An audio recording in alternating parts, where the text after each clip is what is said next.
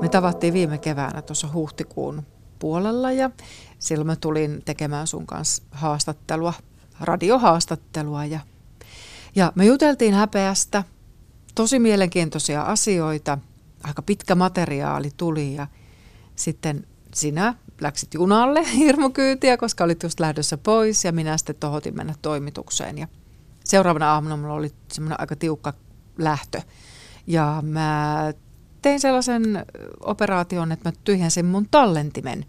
Enkä ollenkaan muistanut, että ne kaikki, kaikki, se kaikki materiaali, jota me oltiin juteltu, oli siellä tallentimella. Ja tajusin, mitä olin tehnyt. Ja oli, tiedätkö, oli todella tiukka paikka. Koska sitten mä jouduin laittamaan sulle erittäin häpeällisen sähköpostin, et ikinä usko, mitä mä mokasin mä toivon, että mä vastasin jotain myötätuntosta, koska toi on ehkä semmoinen, niin kuin, mitä itse mietin, että jos aikoinaan vaikka kuten gradua haastattelin ihmisiä tai myöhemmin kun on tehnyt podcastia, niin molempien semmoinen niin kuin, yksi niistä kauhuskenaarioista, mitkä just liittyy siihen niin kuin häpeään, mitä muut musta ajattelee, jos mä paljastan, että mä tällainen mokasin.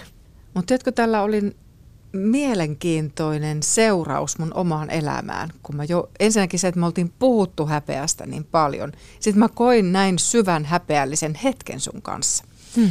Niin sen jälkeen mä huomasin tuossa, kun kevät eteni ja tuli kesä ja, ja näin, niin yhtäkkiä kesällä mä tajusin, että mä oon alkanut merkata mun häpeähetkiä. Mä oon alkanut niinku tiedostaa, että milloin mä tunnen häpeää – ja mä oon ruvennut tunnustamaan Joo. esimerkiksi mun aviomiehelleni, että tämä että, on nyt tämä häpeä tässä, joka aiheuttaa tämän tilanteen. Ja sitten mä vielä mä rupesin miettimään, että miksi. Mut mitä mulle tapahtuu? Joo.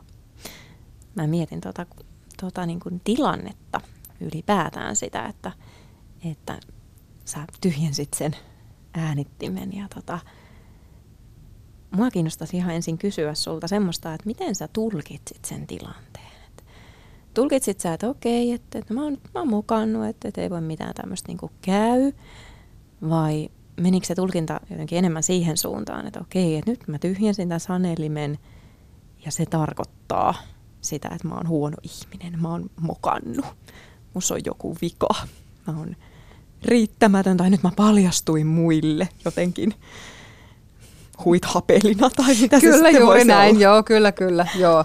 Joo, kyllä. Juuri tämä jälkimmäinen vaihtoehto kuulostaa ihan minulta siinä tilanteessa. Joo, no silloin se kuulostaa bingolta niin kuin häpeän näkökulmasta. Eli, eli kun häpeä on sosiaalinen tunne, mitä me voidaan tuntea nimenomaan sellaisissa tilanteissa, missä me tullaan tietoiseksi itsestämme ja omasta käyttäytymisestämme vähän niin kuin ulkopuolisen silmin. Eli me kyetään niin kuin kysymään itseltämme sitä kysymystä, että mitä muut ajattelee.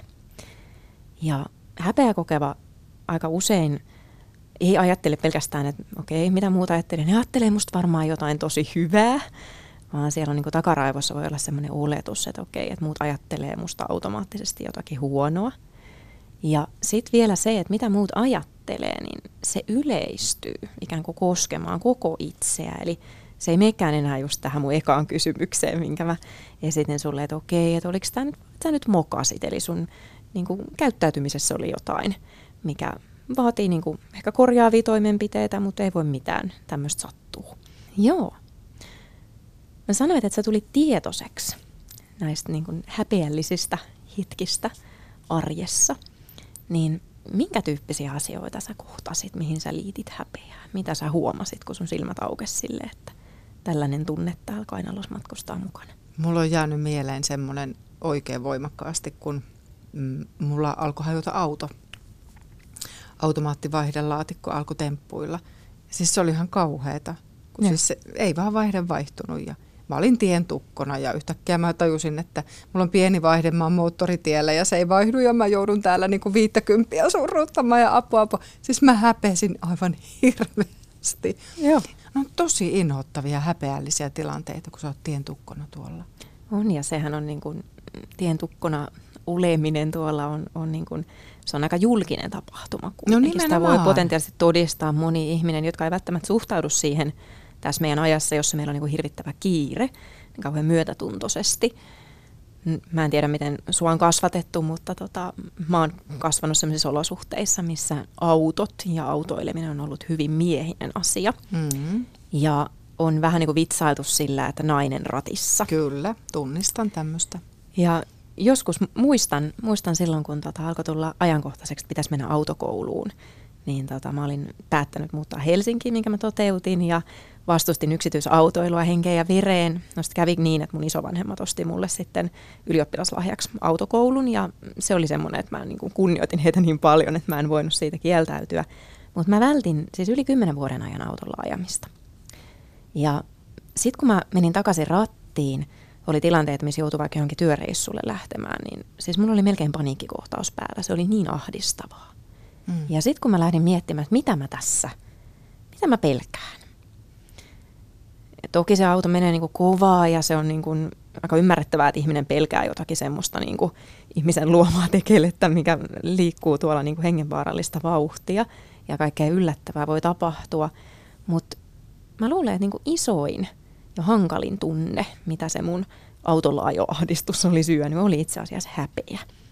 Juurikin se niin kuin, siellä se nainen ratissa törttöilee, mä tuun nähdyksi vielä ja sitten jos on vielä tilanne, että mä en pääse siitä pois, että se mun auto nyt vaikkapa jää jumiin johonkin tuonne risteykseen, niin se tekee sitten häpeästä vielä vaikeampaa, koska hyvin tyypillisesti häpeä saa meidät niin kuin pakenemaan tai taistelemaan tilanteessa ja semmoinen kuin pakokäyttäytyminen on tosi tavallista.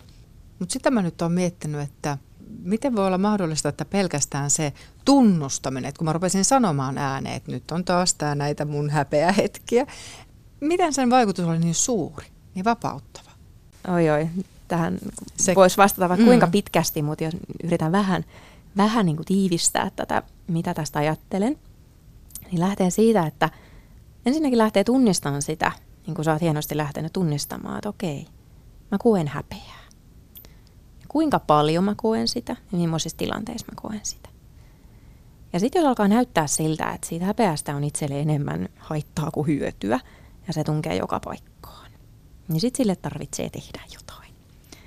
Ja se jotain, mitä se olisi, niin lähtisi itse siitä, että me tullaan tietoiseksi paitsi siitä häpeästä, mutta myös näistä keinoista, miten me yritetään sitä hallita. Eli yritetäänkö me just piiloutua itseltämme tai toisiltamme jollain tavalla, hyökätäänkö me toisia tai itseämme kohtaan. Ja semmoinen jännä, jännä taito, mikä on mun mielestä yksi semmoinen ihan niin kuin meidän mielenterveyden perustaito, on semmoinen kuin päinvastoin toimimisen taito. Eli kun me tullaan tietoiseksi, miten se häpeä yllyttää meidän tekevän, miten se yllyttää meitä pakenemaan tai taistelemaan, niin siinä on sellainen valinnan kohta. Ennen kuin me toteutetaan se pako tai taistelureaktio, niin me voidaan pysähtyä sen äärelle huomaamaan, että nyt mulla on yllyke lähteä menee tästä tai mulla on yllyke selittää tätä jotenkin vähän tämmöinen valkoinen valhe, että tässä nyt kävi näin. Tai mikä se onkaan sitten se meidän keino paeta sitä häpeää, välttää kokemasta sitä ja sitten tehdäkin päinvastoin. Ja joskus vaikkapa tämä, mitä sä sanoit, että sä oot tehnyt, että sä oot sanonut ääneen, että sua hävettää.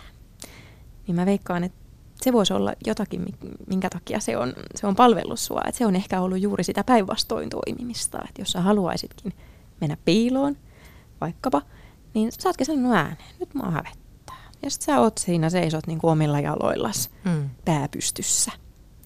Ja mitä tulee tähän päinvastoin toimimiseen, niin – pakko sanoa, että se on itse asiassa äärimmäisen kehollinen asia. Että jos me ajatellaan niin kuin meidän tunteita psykologiassa ja psykoterapiassakin, niin on hirveän usein niin kuin nähtävissä semmoista jotenkin keskustelua, että me puhutaan niin kuin tunteista jonain asioina, mitkä tapahtuu tämän meidän pääkopassa. Hell no. Meidän tunteet on niin kuin läpeensä kehollinen asia. Ne tuntuu kehossa ja keho vaikuttaminen – on itse asiassa kaikista nopein ja tehokkain keino vaikuttaa meidän tunnekokemukseen. Silloin kun puhutaan siitä, että miten voimakas se on tai miten kauan se tunne kestää. Me ei voida valikoida meidän tunteita, niitä tulee, koska me ollaan kaiken aikaa vaikutteiden ympäröimänä. Mutta keho on tosi hyvä keino ja tosi hyvä kaveri siinä, että miten me tullaan niiden tunteiden kanssa toimeen. Ja mitä se tarkoittaisi tämän päinvastoin toimimisen kohdalla.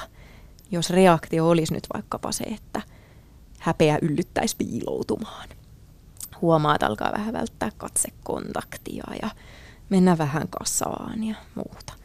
Niin se olisikin, että mä laitan mun jalkapohjat lattiaa vasten ja tuon kädet tähän syliin, kämmenet ylöspäin, avaan rintakehää, nostan pään pystyyn, katson silmiin. Ehkä jopa vähän etsin siihen semmoista niin häpeä vastatunnetta, eli myötätuntoa vielä lisää mukaan. Ikään kuin semmoista tunnetta puolihymystä, että mä vähän niin kuin hymyilen itselleni. Se ei nyt välttämättä ole näin iso hymy, mitä mä mm. hymyilen sulle just nyt, mutta semmoinen, että se voi tuntea. Ja sillä kehollisella päinvastoin toimimisella on aika hitsin iso vaikutus.